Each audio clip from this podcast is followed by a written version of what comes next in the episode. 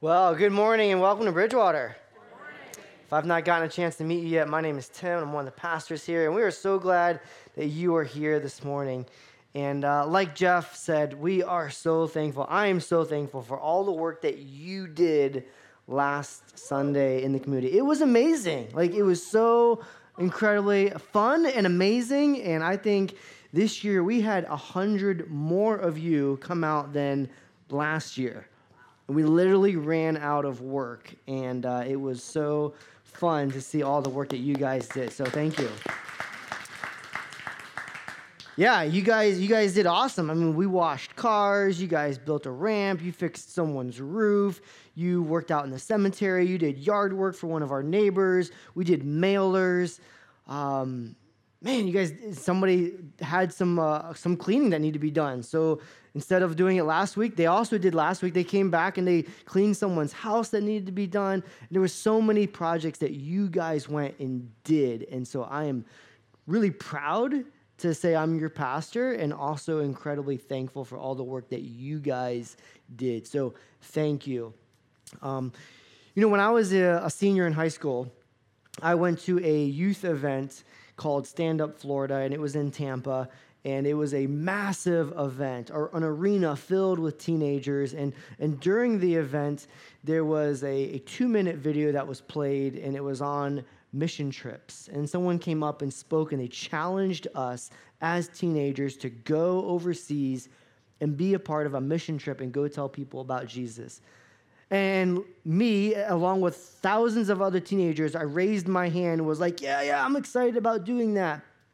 And as I raised my hand, I was also nervous. I was also excited. And uh, they gave me some information. I filled it out, turned it in. And then a couple months later, someone from that organization called me and they said, Hey, are you still interested in going on that trip? And I was like, Yeah. I had no idea what I was signing up for. and they said, well, well, what kind of trip do you want to do? Like, where do you want to go? And I was like, I have no idea. They're like, well, well, some places are a little more physically challenging, and some places are a little easier. Like, like where do you want to go? I was like, let's go, let's go for the difficult. Let's take the challenge on and said, okay, what about the spiritual condition? Like some places are, lo- are really open to the gospel. They, they just, they, they're ready to hear it, and people's lives are getting transformed all the time. And then there's some places that are really, really closed off and they're dark, and, and nobody has ever heard about Jesus. Where, where do you want to go? I was like, I want to do that. Let's go to the, the challenging place. And like, well, how, how long do you want to go? I was like, I have no idea. Like, I'm 18, I don't know anything. They're like, well, you can go for a week, two weeks, a month, two months. And I said, I have no idea. They said, well, we found that when people go for about two weeks, they're just kind of getting in their groove and they came back and they felt like they, they could have gone a little bit longer. And people who went for two months, they come back and they're like, yeah, I should have should have come back a little earlier. It, it was kind of a long trip. I said, let's go for let's go for a month. And so they said, well, have you ever heard of the, the 1040 window? I said, I've never heard of the 1040 window. What is the 1040 window? And it's this rectangular geographic area that is 10 degrees north of the equator by 40 degrees north of the equator. And it is two thirds of our population lives here. And 96% of the people that live here have never heard of Jesus. And I said, let's go there. So I went to India for a month talking to people about who Jesus is, sharing the gospel, building relationships. And that was one of the events. It was a watershed moment in my life. It, it was a pivotal moment, catalyst for me to decide okay, I want to serve God for the rest of my life. Maybe not here, maybe not doing this, but I want to continue serving God. And it's interesting because um, Steve Saint says this. He says, Our practice of sending a few highly specialized troops to fight the enemy while leaving the vast majority of Christians out of the spiritual battle is our great O mission. If you're not familiar with Steve Saint, his father was Nate Saint, and Nate Saint, Jim Elliot, and a few others went into this tribe of Indians and these men lost their lives for the gospel. And Steve saw his dad brutally murdered by Indians, and Steve and his family and relatives continue to go into that area, continue to build relationship with those natives, and saw people come to Christ. And Steve Saint says, It's the great omission. And we would never do this in a military situation. If our country was invaded, attacked, we would never say, hey, let's pick the, the, the best, of top five specialists in the country and just send those people to defend our country. We would send every enlisted member. Why is it different when it comes to the spiritual battle? Why is it different with Christianity that we think, well, we're just going to send the, the, the, few specialized individuals to go overseas? We're just going to send the pastors and the teachers. No, no, no. It's the great omission if we just say we're going to let just a few go and tell. This is for all of us. So, why is it different? And why is it so important that we all go and share about the gospel? Well, that's what we're going to talk about. So grab your Bibles and go to Romans chapter 5. Romans chapter 5, while you're turning there, let me give you a little bit of the background. You see, as you look at the whole story of the Bible, the meta narrative of Scripture, of what God is doing and what He is up to, we see that God is a missionary. God is a missionary and He pursues Adam and Eve. He pursues this relationship with Adam and Eve and he continues to pursue people as he as he pursues Abraham and he pursues a nation. And he continues to pursue humanity as he sends Jesus because God is a missionary. God sends the Son. And Jesus the Son sends the Holy Spirit. And the Holy Spirit sends the church to go out into all the world because God himself is a missionary. And he wants all of us to go out into the world and pursue people because people made in the image of God are so incredibly precious. God is a missionary. He wants to use us. So, what does that look like? Romans chapter 5. Why is this so important? Look at verse 6. You see, at just the right time, when we were still powerless, Christ died for the ungodly. Very rarely will anyone die for a righteous person though for a good person, someone might possibly dare to die. But God demonstrates his own love for us. While we were still sinners, Christ died for us. That's what he did. That you and I, we were powerless, without strength, without ability, spiritually, morally, paralyzed, unable to do anything. We, we didn't have the strength, we didn't have the power to do what? To please God. We were powerless to overcome sin. We were powerless to overcome death. We were powerless to defeat Satan. We were powerless to overcome death and, and hell. We were powerless to save ourselves. And because of that, that was our spiritual condition, God sent Jesus. And he died for all of us. And he didn't die for good people, godly people, nice people, okayish people, for Democrats or Republicans.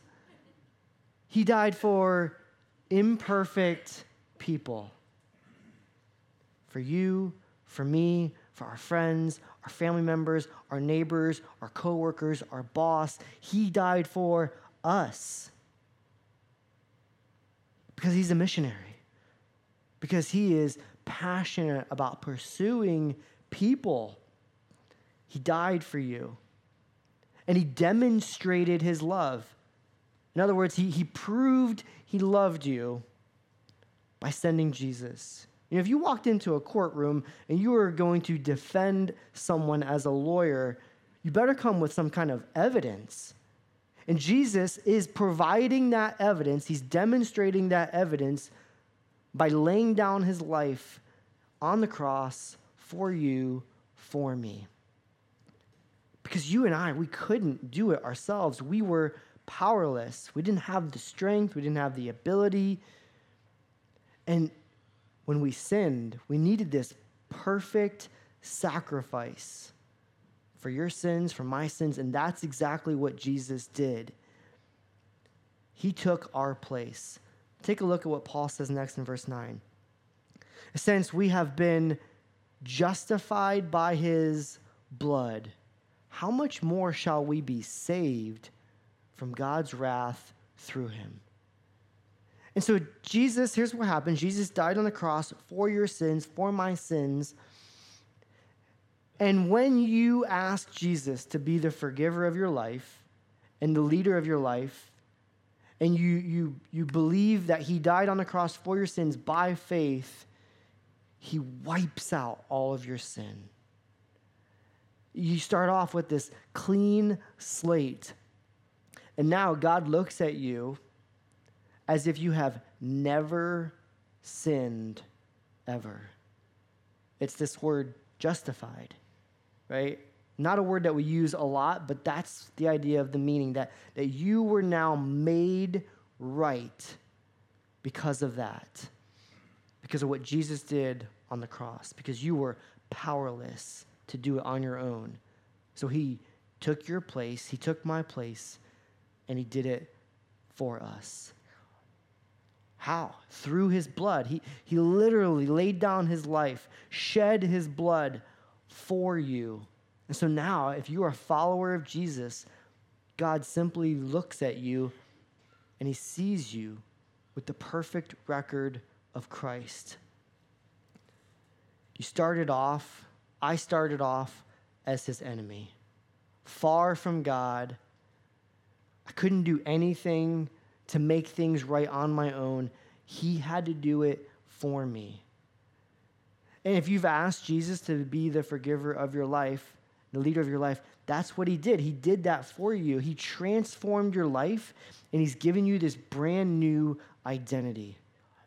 Your identity and your value isn't based on what others think of you. Your value and your identity is not based on what you do for work or what you do uh, with your family as a mother, as a father, as a grandfather. That's not your identity and that's not your value. It's like this uh, I don't have a lot of money, but I have a dollar. what makes this dollar worth one dollar? Is it because they used one dollar's worth of ink and paper? Mm, not really. Is it because they paid a graphic designer $1 to create this? Probably not. Right? The creators of this bill, like all of the bills, they decided that the value of this bill is $1. Same with 5, a 20, and a $100 bill. The creators decided that this bill is worth $1. The creator of the entire universe decided your value. And he did that by sending Jesus to die on the cross for you. That's what you're worth. What is someone willing to pay? If you have a garage sale and you have an old bicycle you want to sell, it's worth what someone is willing to pay. That's what Jesus did for you. The Creator determined that value for you. And so when we, when we take communion, it's simply an aspect of remembering. That's what Jesus did on the cross. So if you have your communion cup, go ahead and grab that right now. These are new, pretty nice. But this meal reminds us of what redemption is. It simply reminds us that Jesus died on the cross and he paid for your sins and he paid for my sins. And it's us reflecting back on that, that He already paid for it. And I want to let you know that communion is for those who have asked Jesus to be their forgiver of their sins.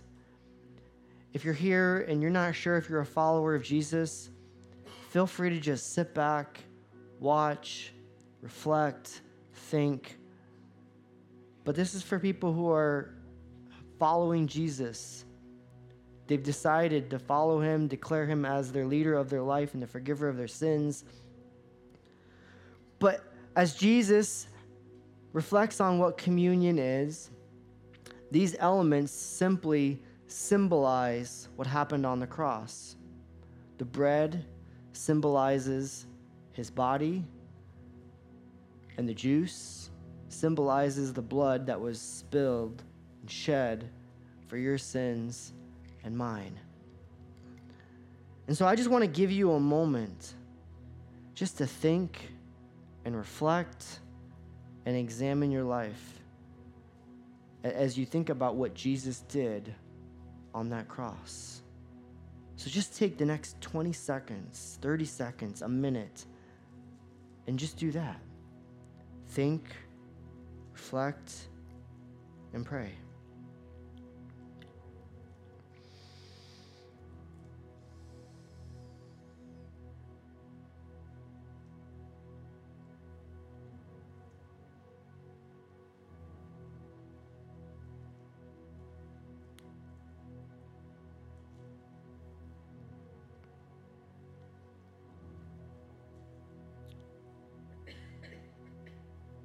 At the very end of the Gospel of Matthew, Jesus is sitting with his disciples. They're having this Passover meal. And this is what happens. It says, While they were eating, Jesus took the bread. You can open up this cup, hopefully, much easier than the other communion supplies. And they took the bread. And when he had given thanks, he broke it and gave it to his disciples. And he said, Take this, eat this. This is my body.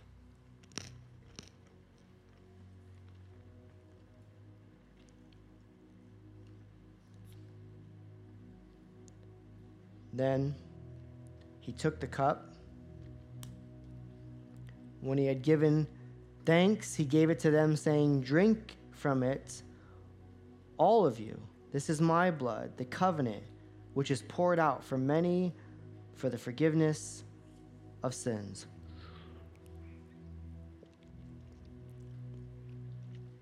Communion is a beautiful picture of what Jesus did on the cross for our sins. Because while we were yet powerless, he demonstrated his love for us by dying on that cross. He paid for them because God is a missionary pursuing people. But let's go back to Romans 5. He goes on and he explains. Look at verse 10. He says for. Anytime you see that word for, the, the writer is, is usually saying, let me explain something. For if while we were God's enemies, we were reconciled to him through the death of his son, how much more, having been reconciled, shall we be saved through his life? Not only is this so, but we also boast in God through our Lord Jesus Christ through whom we have now received reconciliation. He says, Let me explain. You were God's enemy. I was God's enemy. Because of my sin, there was this barrier between me and God. And when Jesus died on the cross, and he offered forgiveness, and you said, I want that forgiveness, that relationship was restored. He pursued you. You went from an enemy to a son, or an enemy to a daughter. You went from darkness to light. And after this, it radically transformed your life. But notice what he says next in verse 12. He says, Therefore, just as sin entered the world through one man and death through sin, and in this way death came to all people because all sin. That phrase, death, came to all people is like this idea of, of a vapor entering into a house and just permeating the entire house, room by room by room. And it enters into all those rooms. Death entered through that front door of Adam, and it created this trickle effect entering through all of mankind that all of us have this sin nature and we're spring loaded to sin. Sin entered the world through one man, and through another man came forgiveness. That's the gospel. Death came to all of us, it entered into, but because of Jesus, you can go from guilty to innocent. You can go from enslaved to free, from wrath to salvation. He's pursuing you. He has been pursuing you your entire life. So many times we don't even recognize it. Jesus, He's making a difference. Because God is a missionary, because God is pursuing you, we are not just a religious gathering, we are part of a movement. And so God sent the Son, the Son sent the Holy Spirit, the Holy Spirit sent the church. Paul went to Rome to plant this church. He raised up leaders to lead this church, to pastor this church. Then he went into another area and he's writing this letter and he's telling them, Here's the gospel. I can't wait to visit you and share the gospel. And as he's writing this, he keeps on talking about this, this incredible thing salvation and the gospel because it radically transforms our lives. Because of Jesus, we are not just a religious gathering. This is not just the point of what we do. It's, it's pretty, pretty big deal. It's pretty significant. But what we do here is not the point. It's going into the world. It's going and being a missionary and seeing our culture, our workplaces, our teams, our schools as the mission field to go and tell them about who Jesus is and what he's been doing. We are a part of a gathering, but it's so much bigger. It's a movement and it's changing people's lives. Last Sunday, we got to do that. We got to go. Maybe you didn't necessarily use your words. Maybe you were picking up trash. Maybe you were swinging a hammer. Maybe you're using a wrench. Maybe you're just using a hose and a sponge or your fingers to label mailers. But that was going and being the church. This is something we do something we're a part of. Steve Saint goes on and he says, an important ingredient in getting the job done is to encourage and make it possible for every believer to take part. It's especially critical to include indigenous people. That's us, right? Believers in the plan because they know the language and the culture, and because Christ told us to in the Great Commission. Not only is it the effective thing to do, but it's the obedient way to do it. Here's the thing I can't walk into your workplace, I can't walk into your office or your school or your neighborhood or your family gathering or your friend group and start sharing the gospel. They're like, who are you? You know the culture. You know the language. You know what resonates with them because you have relationships with them. And so we are called to go and share the gospel. That's why we've got to be inviting people into our own worlds, getting into their worlds, doing cookouts with them, having them over into our houses spending time with them at work, at lunch, for breakfast, at the gym, at the grocery store, talking to people, mixing in with people. Because God has called us to go and be missionaries in our own sphere of influence. We're called to follow Jesus, and we're called to help others to follow him. That's called disciple making. But look at what he says in chapter 10. If you declare with your mouth, Jesus is Lord, and believe in your heart that God raised him from the dead, you will be saved. That's the gospel. Maybe you're here today and you've never done that. You've never asked Jesus to be the forgiver of your life. You've never asked Jesus to be the leader of your life. And you feel absolutely hopeless. Life is dark. The light is kind of flickering out. And you have no idea. If you died today, you would have no idea where you would spend eternity. The gospel is so clear. If you declare, if I confess with my mouth, I'm agreeing with the gospel that I need Jesus, agreeing that He is Lord. I'm believing in my heart, not just my thinking, but my affections and my choices that God raised Him from the dead. You'll be saved. But it's not just fire insurance, it's not just a, a get out of jail free card. Jesus wants to radically transform your life. And he wants to do the same for your friends, your neighbors, your coworkers, your boss, your children, your grandchildren, because he is a missionary who is pursuing people. But notice what he says in verse 10. For it's with your heart that you believe and are justified, and it's with your mouth you profess your faith and are saved. As scripture says, anyone who believes in him will never be put to shame. For there is no difference between Jew and Gentile. The same Lord is Lord of all and richly blesses all who call on him. Following Jesus isn't about changing your behavior. It's not about being a better person. It's not about cleaning up your act. It's about coming to him acknowledging that He is the way, the truth, and the life.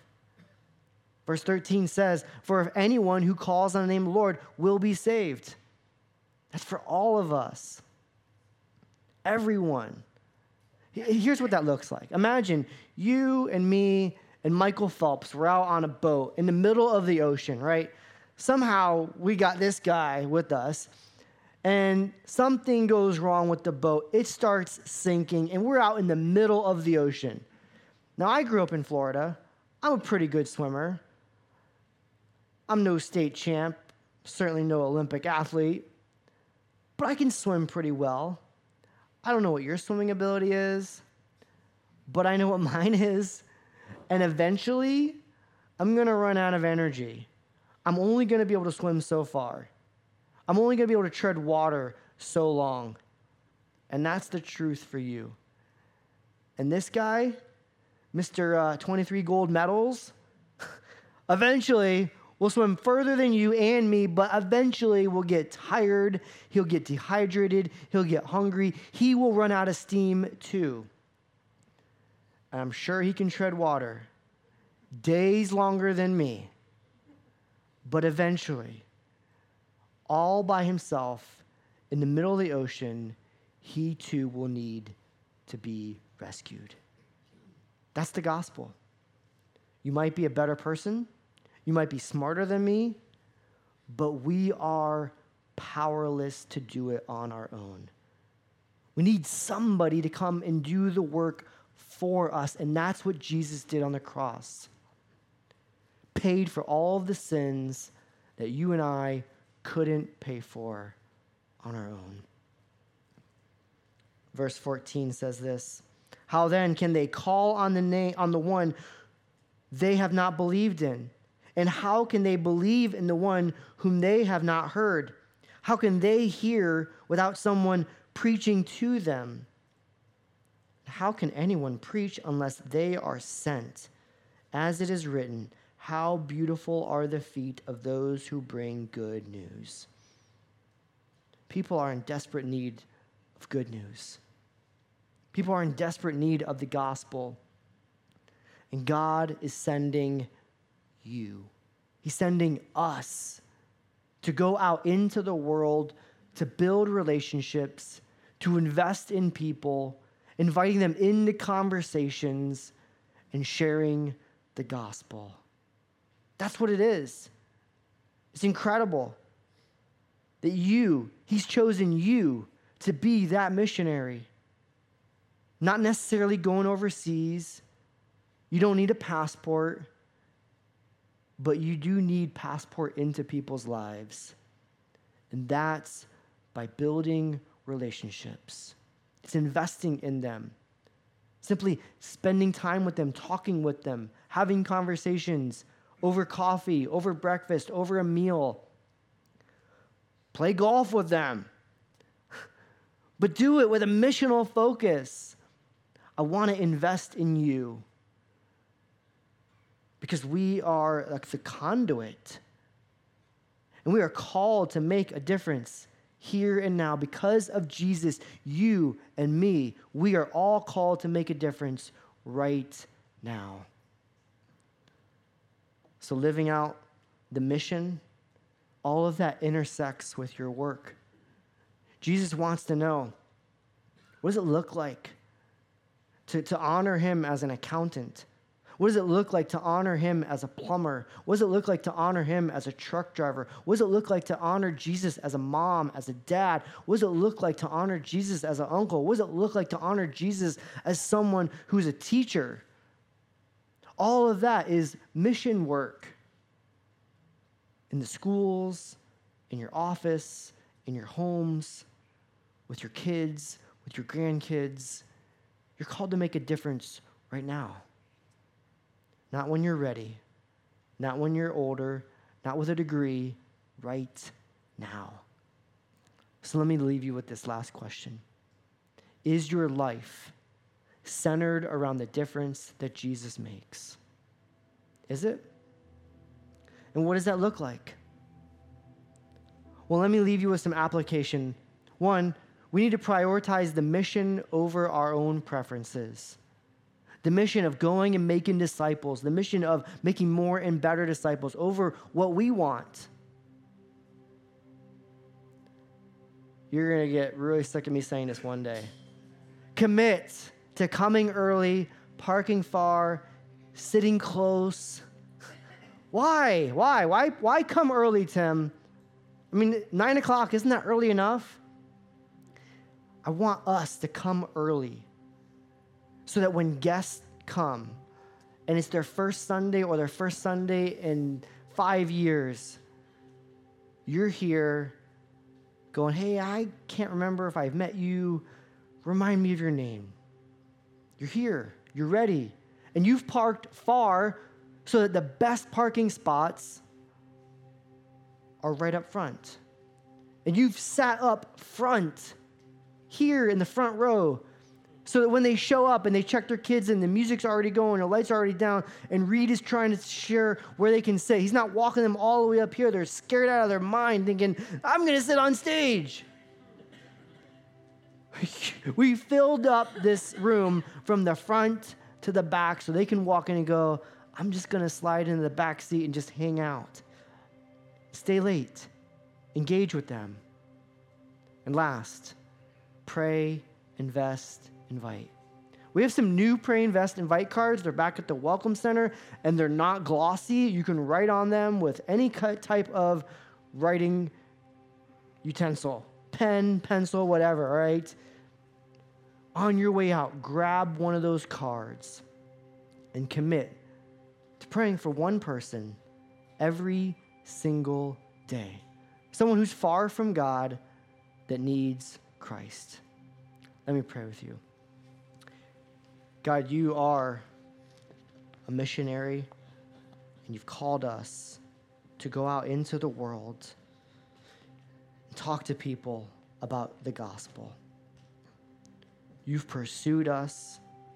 You're pursuing our friends, our family members, people who are far from you all over the globe. I just ask that you would do a great work.